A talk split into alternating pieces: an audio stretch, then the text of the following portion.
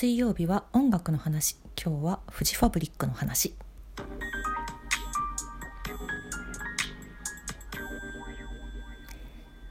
はい。本日はフジファブリックの話をしますよ。はい。1週間ぶりでございます。石井舞です。今日が2021年2月3日ということでちょうど、えー、新曲「楽園」の発売日ですね。わーい。えーと、アニメ「ドクターストーン」第2期のオープニングソングにもなっておりまして、うん、で今日の19時から LINE ライブで配信のライブを急遽やるんですよね。やるんですよねっていうかやったんですよね。えっ、ー、とねちょっとすいません。このラジオを撮っているのがまだ19時より前なのでこのあと私も配信見れるかな？ちょっと見れるかどうか微妙なんですけれども予定的に。見れたらいいな最後だけでも。楽しみにしております。はい。現在は3人で活動しているロックバンドなんですけど山内総一郎さん金沢大輔さん加藤真一さん。うん。でも多分このラジオトークのリスナーの方とか、まあ、私と同じ年代の皆さんはやっぱり4人の頃のイメージの方が強いかなっていう気がしますよね。うん、もともとフジファブリックは志村正彦さんというえ富士吉田市山梨県の富士吉田市出身の方が中心に結成したバンドで2000年に結成して2004年にメジャーデビュー、うん、志村さんのバンドだったんですよねそもそもがね。なんですけれども、えっと、志村さんが2009年の12月24日に29歳という若さで急成されまして現在は残りの3人の方で活動をしているということでうーんやっぱりこうあれよね若者の全てのイメージなんじゃないんですかね。というかまあ私もうんわかる。そりゃそうだ。だってもう名曲だもん若者の全ては。最初の1音でグッとつかまれる。そしてもう最後まで最後までもう聞き入っちゃうよね。まあ私その DJ 活動もしてますけどやっぱ聞き入っちゃうもんね。誰かがかけたら。かけた瞬間にみんなうわーなるよね。大合唱ですよね。うん。若者のすべてもちろん私も大好きな曲なんですけどでも他にもたくさんいい曲があるしそして何よりも今2021年に言いたいのは3人になってからの楽曲もすごく素敵な曲たくさんあるのでうんどっちも好きになってほしいなという思いが非常に強いです。うん、とはいえね私も志村さんの楽曲の方がまあ多分こう精密に数えていけば好きな曲は多いんですけども私がファイトフジファブリックを知ったのはだからメジャーデビューの頃ですよね。多分2004年の赤黄色の金木犀あたりでちゃんと認識したというか、うん、その頃やっぱりね音楽番組、えっと、スペシャワー TV ミュージコン TV などなどでもうめちゃくちゃフューチャーされてましたね。でえっとそこのメジャーデビューで 4, 4枚連続、まあ、途中にアルバム入ってますけど4枚連続で出したシングルが春夏秋冬をモチーフにした楽曲っていうので4枚シングル出してて「えー、桜の季節」「かげろう」「赤黄色の金木犀」「銀河」の4つですよね。この時からもう掴まれたよね。何だろう。その志村さんの声ってすごい独特というか他にないなんだろう。ちょっとこう鼻にかかったような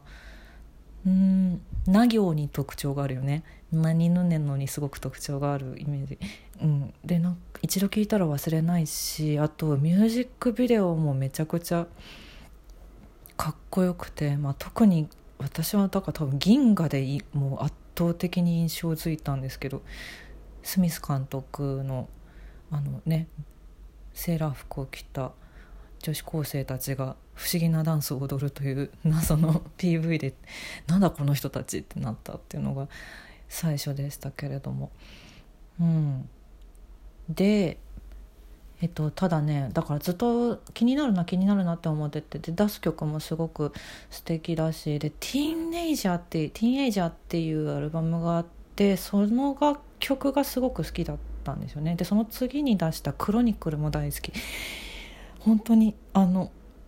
全曲いい。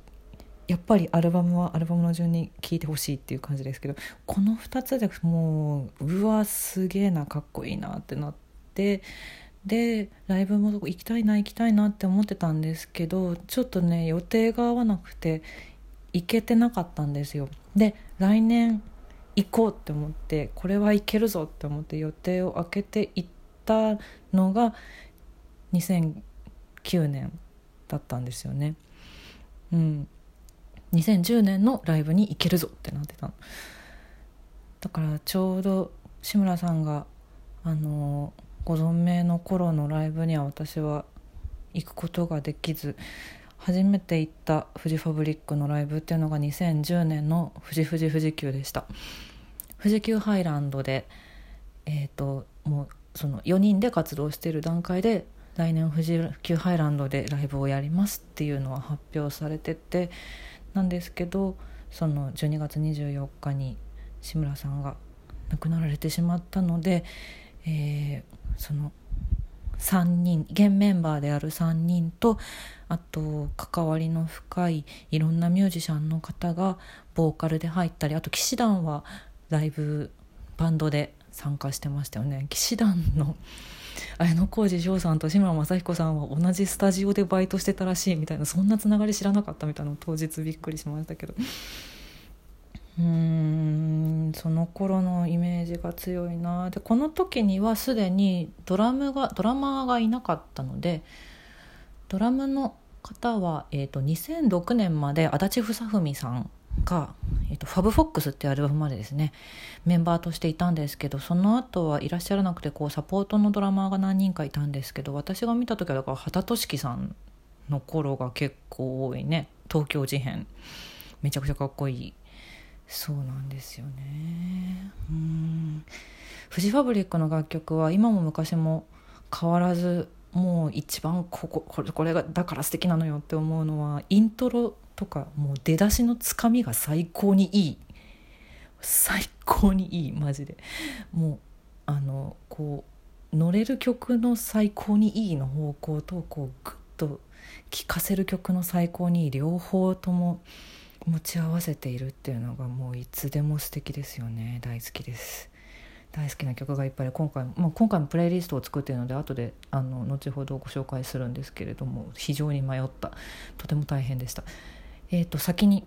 毎回やっております芸人さんの出囃子情報です。えっ、ー、とねあんまり見つからなかったんですけどあハリードというコンビがつれづれモノクロームを使っている。なるほど。ハリードはハリードは、えっと、男性2人組で兄弟なんですけどこれ兄弟が、えっと、9人兄弟の4番目と6番目でもともと5番目の人とトリオでやってたのに5番目の人は抜けちゃったっていうトリオの芸人さんあトリオじゃないコンビの芸人さんがいましたね。あとニュークレイプというこちらがトリオの芸人さんが銀河を出囃子にしている。なるほど。あともうね解散されちゃった芸人さんなんですけどサーファーキングでしたとかシュガーでしたっていう方もちょっと見つけました。やっぱ、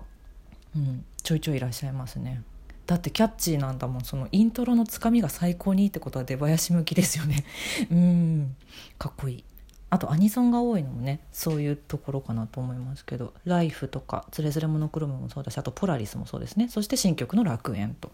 うんいいよね。いい曲が多い。で